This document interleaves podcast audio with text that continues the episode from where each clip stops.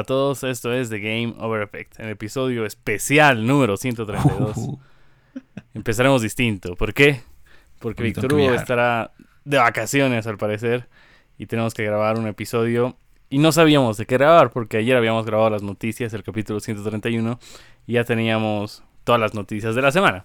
Entonces le sugería a Víctor Hugo que preguntemos a ChatGPT qué 10 posibles temas podíamos hablar y lo hemos separado en dos partes, espero que logremos alcanzar. La primera son 10 preguntas personales de videojuegos y las otras son 10 preguntas genéricas respecto a videojuegos. Espero unas 10, no sé si lleguemos, pero ya.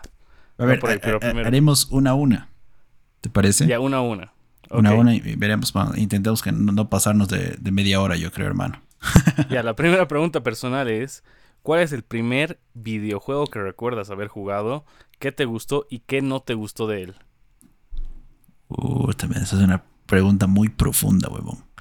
A ver, voy a tener que hacer una regresión. Si quieres te doy tiempo y empiezo yo. Pero vos ya sabes. A ver, ya. Sí, clarísima. Ya, yo soy hijo único y cuando era pequeño vivía con mi primo, que era como mi hermano, ¿ya? Entonces... Uh-huh. Cada uno tenía su Nintendo Family. Uh-huh. Y jugábamos Mario Bros. 1. ¿Qué es lo que más me ha gustado? El desafío que había, que no te enseñaban nada, que tenías que tú a lanzarte al mundo y jugar. ¿Y qué es lo que no me ha gustado? Que no era cooperativo. O sea, primero moría uno y luego jugaba el otro. Eso es lo máximo que había de cooperatividad, digamos. Ni siquiera es cooperativo, sería competencia, ¿no? La máxima competencia que había. Uh-huh. En esa época. Y me acuerdo que jugábamos, nos despertábamos a las 6 de la mañana para jugar hasta que se queme el cargador, man. Uh-huh.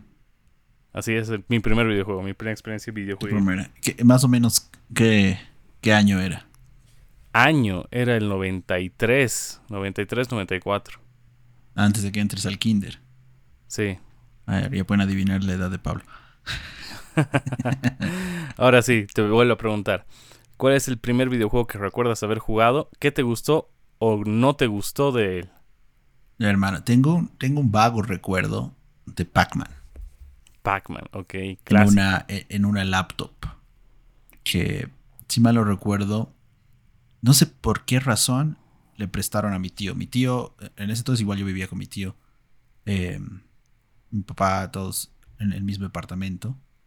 Mi tío siempre tenía amigos conocidos que le prestaban cosas. En algún momento recuerdo que le habían prestado un Atari, pero no recuerdo haber jugado el Atari. También mi tío tuvo fue la primera vez que vi un celular, ¿te acuerdas el StarTAC de Motorola? No. El que se abría como el Razr de ahora moderno. De los primeritos celulares que se doblaban, ¿no? A ver, estoy googleando. Ah, ya lo veo. El que aparecía creo en Star Trek. O algo así. Ya. Entonces una vez, no sé de dónde, consiguió una laptop, man. La laptop, hasta donde yo recuerdo, no tenía ni siquiera Windows. Corría... O si es que tenía Windows 1.0, uno de esos que todavía era línea de comandos, creo. O no sé si era una huevada, no me acuerdo realmente. O era simplemente DOS. La cosa es que ahí había Pac-Man.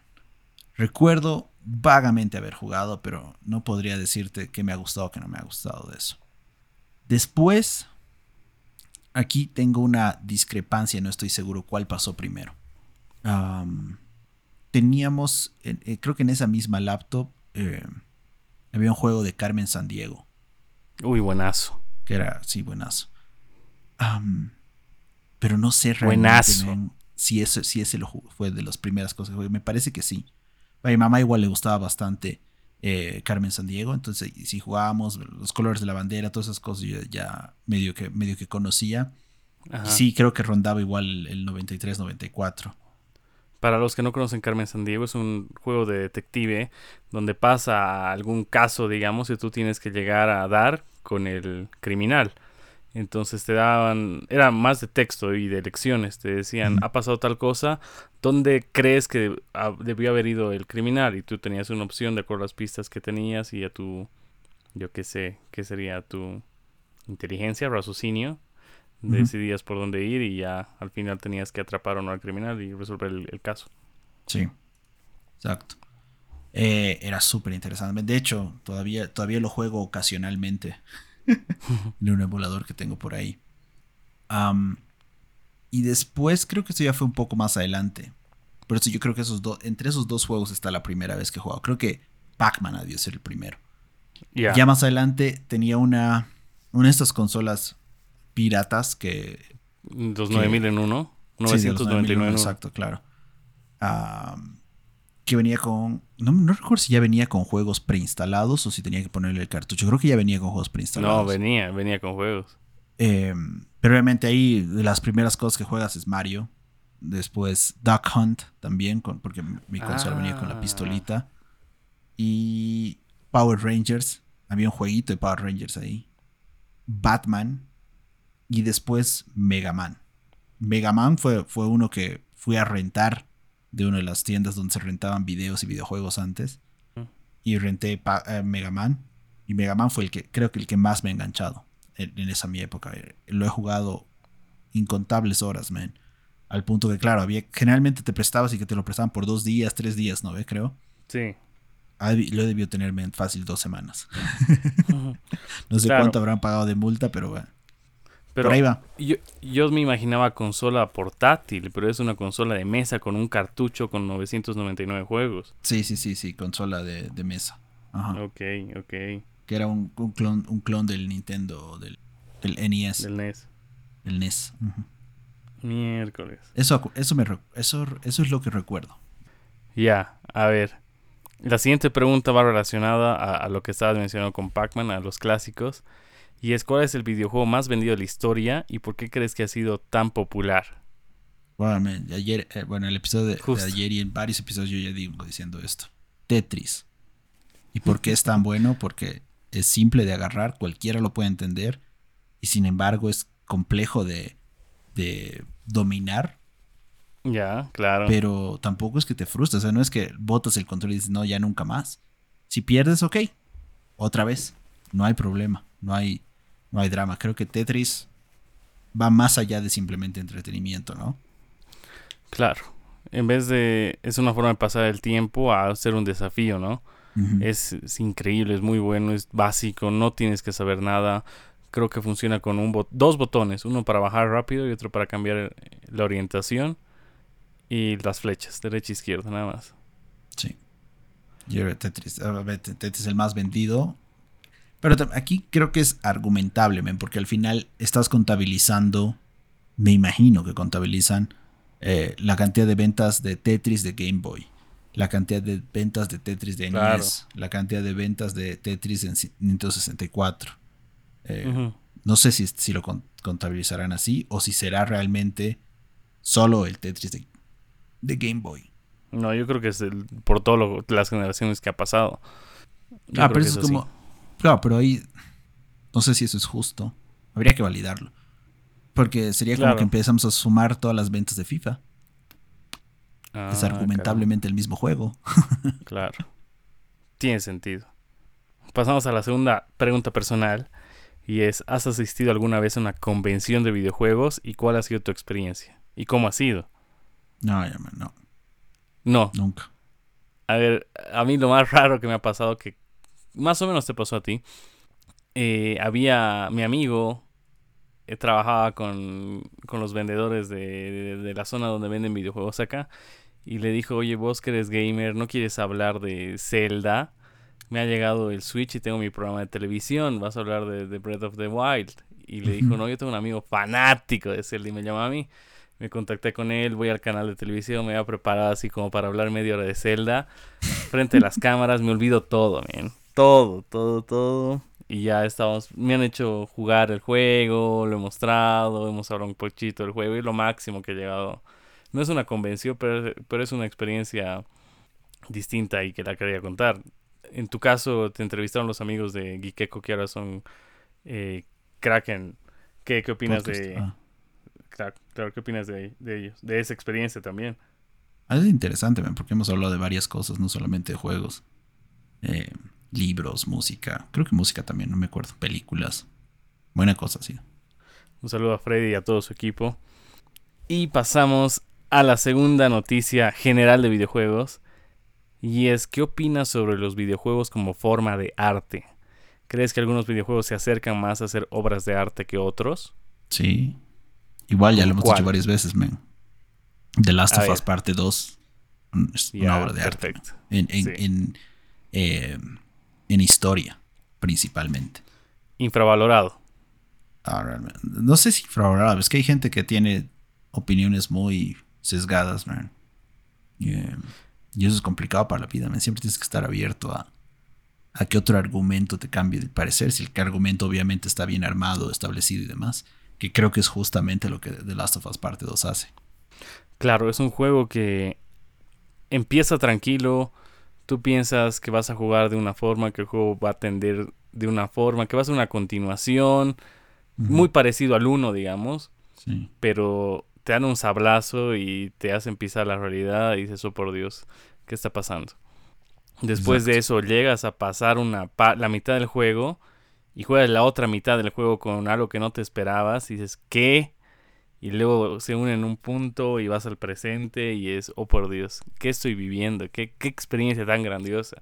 El final igual te deja una moraleja y ya. Mm. Es bárbaro, bárbaro. Para gente que está viendo la serie, no saben lo que se espera, lo que va a pasar en la temporada 2. No, ni se imaginan. Por un lado, man, en historia, los juegos son arte, man. Eso es, básicamente son novelas visuales, podríamos decirlo. Claro que y sí. Después, el mismo diseño de videojuegos, man. Toda esa gente que trabaja ahí son artistas. Armar los ambientes, crear los personajes, la ropa y demás cosas. Claro, la inteligencia artificial. Es una obra de arte, man. También eso. Red Dead Redemption, Zelda Breath of the Wild. Son juegazos, man. Son juegazos. Y después... Tercera pregunta personal. Espera. Pero después, esto es algo que me parece gracioso. Ajá. Pero yo creo que programar la lógica y demás cosas también es un arte, man. Sí. Eso es verdad. Entonces, todas las cosas, todo lo que involucre el desarrollo de un videojuego, creo yo que la hace el arte más complejo que existe. Punto. Obviamente hay arte malo, como Fortnite. No le quita el hecho que sí es arte. Y obras maestras como The Last of Us, Uncharted, los nuevos God of War, los juegos de Telltale también. El primero particular, el primer The Walking Dead. Ese es brutal, man. También a mí me gustó, le debemos el nombre a Life is Strange, que me parece buenazo. Igual los juegos antiguos me parecen que eran buenazos. Ponte Banjo-Kazooie. No he visto un juego similar a Banjo-Kazooie hasta ahorita. O Mario 64, que igual ha sido increíble. Pasar a 8 direcciones, 3D, ha sido brutal en su época. Sí, un salto fuerte. Tercera pregunta personal, ¿y cuál ha sido la experiencia más emocionante que has tenido mientras jugabas un videojuego? ¿Y por qué te emocionó tanto? También.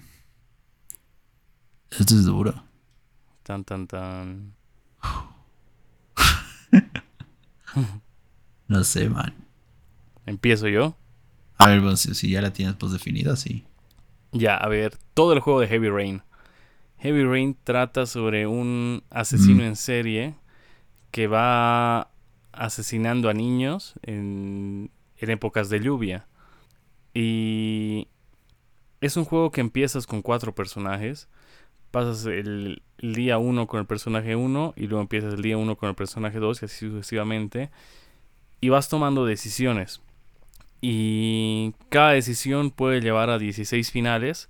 Ves un final por cada personaje. En total cada uno tiene 4. Y ves en total 16 finales. O puede que la hayas pelado y solo veas uno. Y es un juego que cada vez... El asesino te da letras, como el juego del ahorcado, para que tú sepas dónde está tu hijo. Y si tú quieres 4 letras, digamos, tienes que hacer un reto. Y cada reto juega con tu moral, juega con el amor, con el cariño, con qué harías por un ser querido. Y ese juego es increíble, man. Increíble. Nunca me canso de jugarlo. Me faltan 3 o 4 trofeos para platinarlo. Y... ¿Es el juego más emocionante que he jugado? Está bien, man. Sí, me parece bueno. Heavy Rain es muy bueno. O sea, es que me pongo a pensar y creo que Batman Arkham Asylum es el más emocionante. Uy, tienes razón. Porque ha sido como que... Yo siempre he sido fan de Batman, los cómics y demás. Pero ese fue el momento... Ya, de hecho, ya habían juegos de Batman, ¿no? Mucho tiempo antes. Pero nunca hacían clic o enganchaban completamente hasta Arkham Asylum. El momento en el que en Arkham Asylum tienes control por primera vez de Batman, ves cómo la capa fluye y demás, es... Uf, realmente te vuelves loco. Y creo que argumentaría que el Spider-Man de PlayStation 4 es otro momento así. Porque han habido muchos juegos de Spider-Man buenos, uh-huh, también, pero nunca habías podido ser Spider-Man tan bien como en ese juego. Entonces son dos puntos emocionantes, no sé, de euforia, creo, y de alegría. Y si quieres ir al otro lado, tristeza o esas emociones más fuertes, creo que en Heavy Rain sí es duro. The Last of Us Part II también es duro. Uy, sí. Exacto, el final de The Last of Us 2 es brutal, es buenísimo. Es brutal, ¿no? Y bueno, y la parte del medio donde comienza, uh-huh, a pasar todo es súper emocionante también. Hay varias cosas, pero creo que me quedaría con Batman. Perfecto. Pasamos a la noticia genérica, la tercera, y es: ¿cuál es tu opinión sobre los remakes y remasterizaciones de juegos? ¿Crees que son una forma de respetar el legado de los videojuegos clásicos o simplemente una forma fácil de obtener beneficios? ¿Por qué estás diciendo noticias, man? Son preguntas. Preguntas. Ajá. Preguntas genéricas de videojuegos. Puta, man, esa es compleja. Creo, por un lado, que son cosas necesarias. El más claro ejemplo son los Resident Evil. Ajá. Uh-huh. Porque son igual juegos bastante icónicos, pero man, ya, o sea, volver a jugar un Resident 1 en Play 1 es brutal, man. No, ya no lo logras, ¿no? Como que tu cerebro ya no hace clic. Uh-huh. Entonces, es una forma de recuperar lo que teníamos, las buenas historias, las buenas experiencias y modernizarlas. Pero después también, si vamos del lado de Nintendo, con Mario Kart, por ejemplo, que es el mismo pinche juego desde el Wii U, ¿no ve? Sí. Ese simplemente es para sacarte plata, man. Entonces hay las dos cosas, pero creo que un remake o remaster bien hecho vale la pena porque le brinda a las nuevas generaciones quizás la oportunidad de jugar algo que era muy bueno y que quizás por X o Z razón o no pueden acceder al juego antiguo o no quieren o simplemente no les hace clic por el estilo que tenían antes. Mejor, man, hacerlo así. A ver, es como tú dices, ¿no? Hay ambos lados. Y volver a jugar en un Play, en un Nintendo 64, creo que ya es muy difícil. Uno, por la limitante de la corriente eléctrica que usaban, no era autovoltaje. Digamos, en Sudamérica necesitas un transformador para jugar. Dos, el televisor. Uh-huh. Entonces hay mucha gente que se ha perdido grandes éxitos y... O sea, toda esta generación se ha perdido los juegos de los 90s, del principio del 2000. Y Nintendo lo único que hace es portear el juego. Claramente en el juego James Bond GoldenEye, en Xbox tú disparas con los gatillos. Es un juego más intuitivo. Apuntas hacia abajo y la mira va hacia abajo y demás.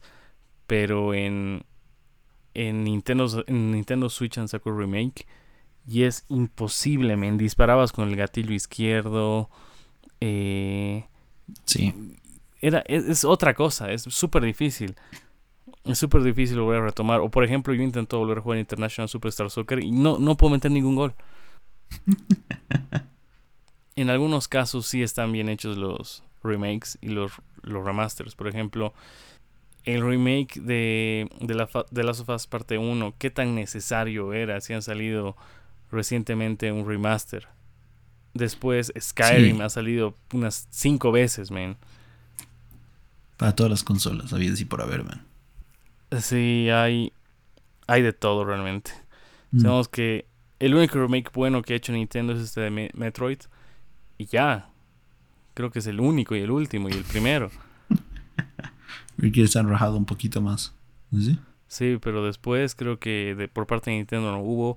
Capcom la está rompiendo con sus remakes. Parece que el peorcito ha salido Resident Evil 3, pero tampoco estaba tan malo. Sí. Ahora pasamos a la cuarta pregunta personal y es... Esta sí es para ti. ¿Has tenido alguna experiencia con videojuegos en realidad virtual y cómo ha sido? Sí, claro. Es interesante, man. Súper interesante. Pero no es para cualquiera. Yo no tengo mayor problema. Ajá. Pero, por ejemplo, a mi novia, el momento que le puse el casco, se mareó por completo. O sea, no aguantó, te digo, no aguantó ni 10 segundos. Es como que no, su cerebro no hace clic. Wow. Ese rato. Y claro, creo que es también porque yo estoy acostumbrado a ese tipo de movimiento, las cámaras, años de venir jugando, ¿no? Yo sí me mareé jugando Mex, ¿era Mex o Max? Mechanized Rigs, creo. Uh-huh. Que era uno de los exclusivos de PlayStation VR 1, pero era porque tenía realmente movimientos muy bruscos. Ese sí me mareó bastante. Pero bueno, la experiencia es buenísima. El único inconveniente es que es complejo alistarte, ponerte en el lugar, que la cámara, esto, que... al final terminas diciendo, me vale, ya no juego. Prefiero simplemente agarrar el control y jugar, ¿no? Es muy compleja, o por lo menos con el PlayStation VR 1, era muy complejo acomodarte. Pero, no creo que vaya a reemplazar la manera normal de jugar, pero nos va a permitir tener nuevas experiencias de juego súper interesantes. Por ejemplo, un juego de carreras en VR, pues, buenísimo, ¿no? Y además con volante y todo. Lo que habíamos dicho igual de Portal, ver en VR debe ser increíble, sí. De explotar tu cerebro. En mi caso yo no he jugado juegos en realidad virtual, pero a mi novia le pasó algo similar. Ella es viciosa de Resident Evil 3, es una capa, así crack, así lo puede acabar en 2 horas, creo en 1 hora. Y le dije, ha salido el Resident 3 Remake, ¿quieres jugar? Y no, pues se mareó, porque en Resident Evil 3 la cámara es fija y tú caminas nomás. Sí. Ella agarró el control y no pudo, si estuvo 1 minuto, ella tenía que jugar con la cámara con el joystick derecho y no, nada. Hubiera preferido una cámara fija para jugar, pero no le gustó. Claro, sí, suele pasar eso.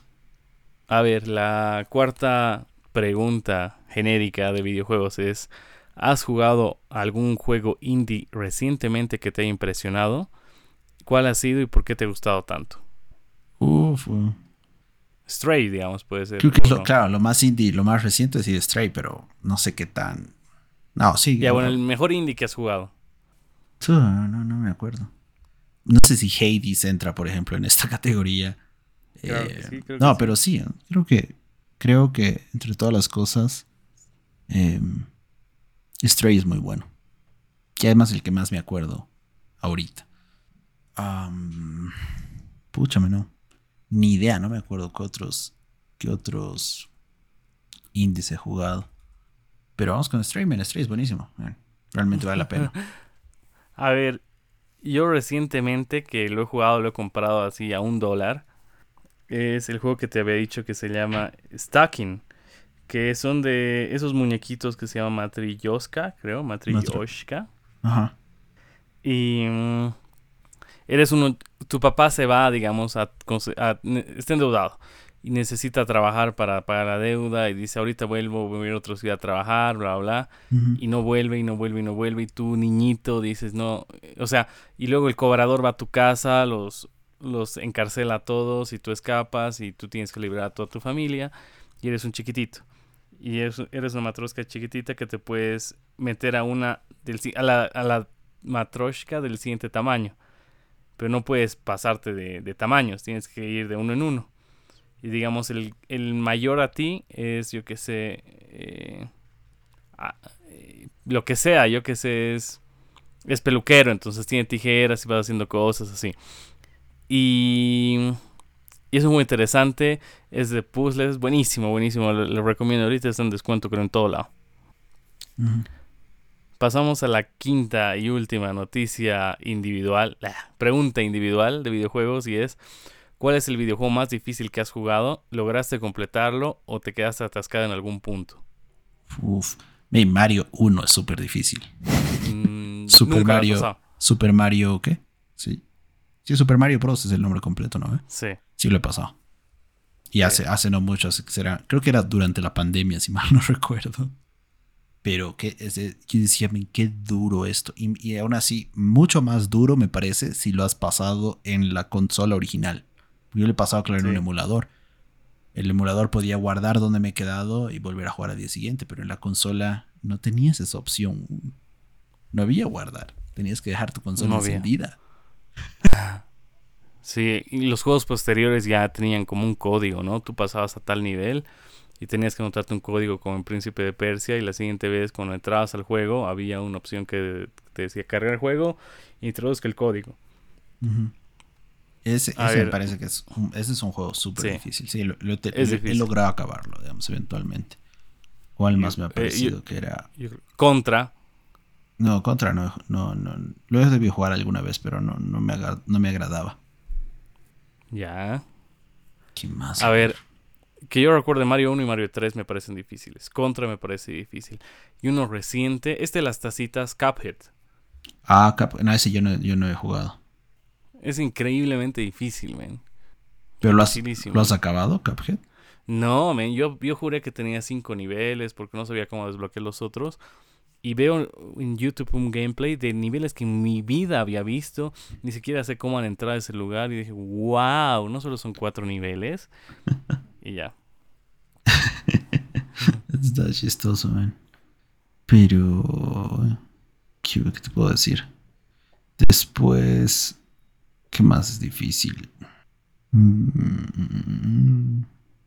Ah, los de Disney. Uh-huh. Aladdin y el Rey León. Ah, esos son imposibles, man. Te cuento que yo no sabía cómo acababa. Y he visto un gameplay de cómo acaba. Es imposible, hay que ser Dios para acabar esos niveles. Eso sí, los he acabado, pero ahora igual en la versión remasterizada que lanzaron, que puedes retroceder, ¿no ve? Entonces, claro, uh-huh. Esos tus pequeños errores los puedes corregir y continuar.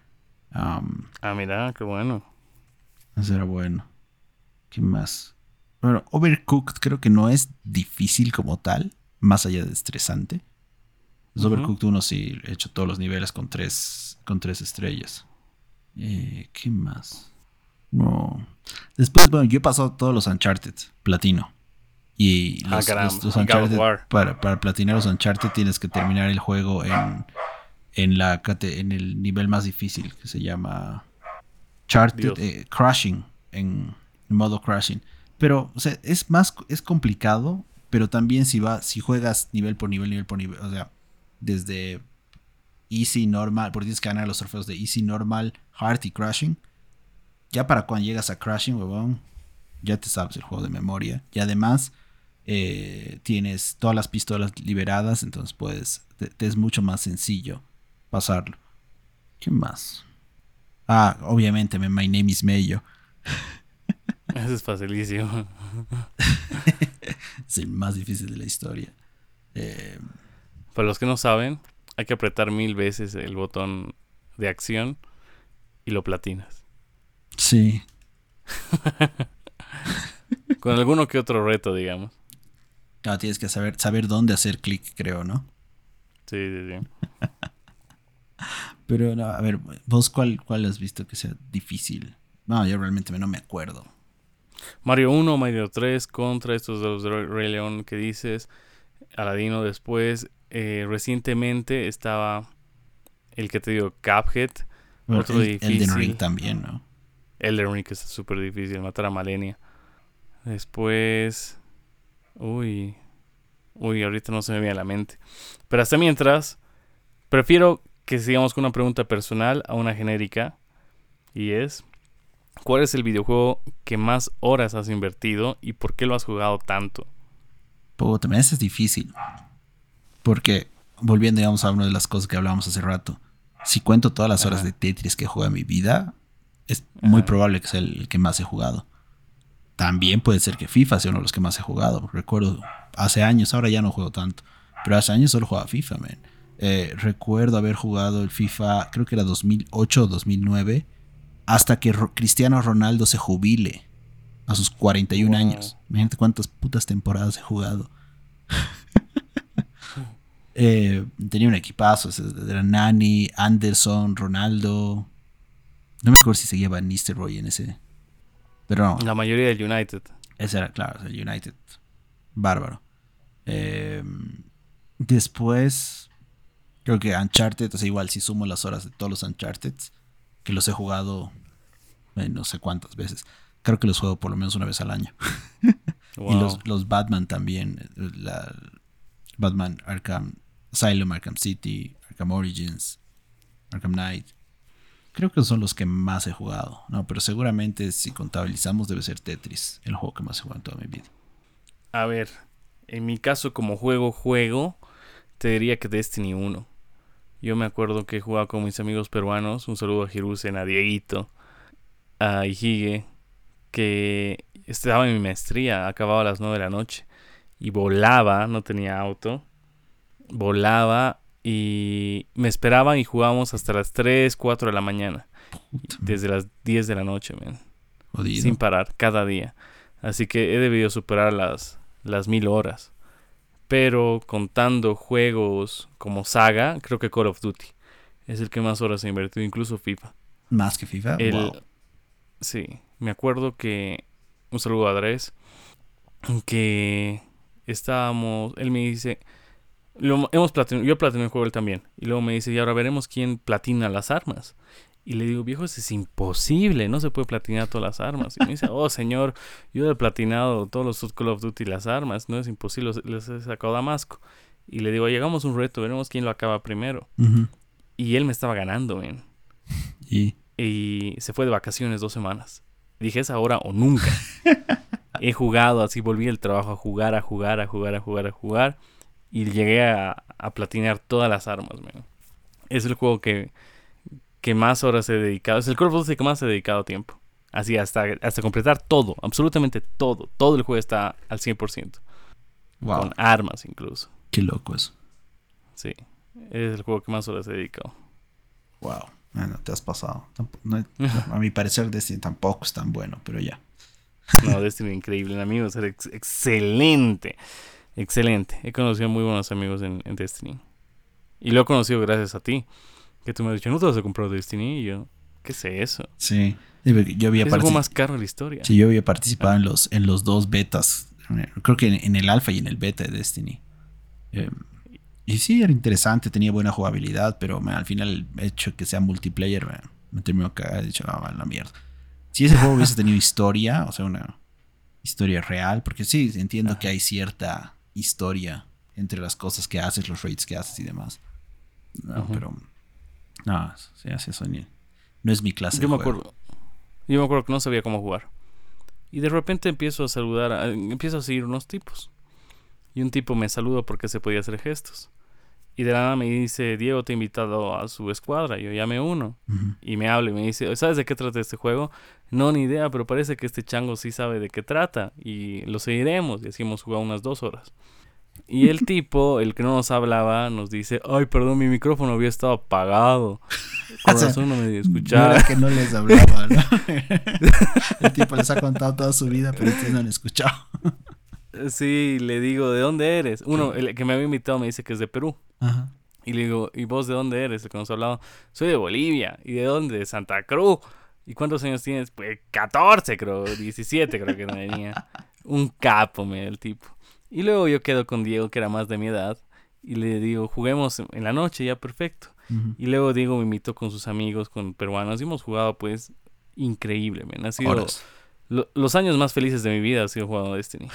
Los años videojueguiles más bonitos han sido jugando Destiny. Fuertes declaraciones aquí, man. Ahí la dejaremos, man. Fuerte. Si no, te vas a meter en más problemas. Un saludo a Hirusen, a ver a Diego, a Dar Pibe, a Patol. A ver, aquí, ¿de quién me estoy olvidando? De Omni Waffles, de Ijigue, de Dresito, ahí lo conocí a Dres. Increíble. A Roquito, increíble. Una última experiencia de Destiny. Y ya con eso cerramos el podcast. Yo me acuerdo que tenía a mi amigo de colegio así, que se fue a Estados Unidos a vivir y me dejó de hablar. Se llama Rodrigo, su primer apellido CH y su segundo apellido C. Y me invita a jugar un roquito, _CH, _C. Y dije, oh, por Dios, es mi amigo de colegio, me encontré en Destiny. Y empezamos a jugar, todo bien. Y al día siguiente me dice, hola, perdón, te cuento que estaba sin micrófono ayer. Roquito, ¿cómo estás? Rodrich, le digo. No soy Rodrich, soy Roquito. ¿Qué te llamas? Rodrigo tal. ¿Dónde vives? En La Paz. ¿Dónde, en qué parte? En tal. Y es su vecino, weón. Había sido su vecino. O sea, tenía el mismo nombre con las mismas iniciales. Y de paso y vivía en el a mismo una edificio, cuadra. ¿Sí? A una cuadra vivía. Esas coincidencias, weón. Increíble. Y él me ha presentado a Dresito y a su amigo Alfredo. Siempre increíble. Muy, muy, muy, muy, muy buenos tiempos. Chistoso eso, man. Está buena cosa. Bueno, creo que llegamos al final del podcast. ¿O quieres hablar de algo más? No, hermano. Estamos bien. Bueno, muchas gracias por haber llegado hasta el final del podcast. No te olvides de hacer tus deberes primero y darte un tiempo para jugar. Eso es todo por hoy. Chao. Chao, chao.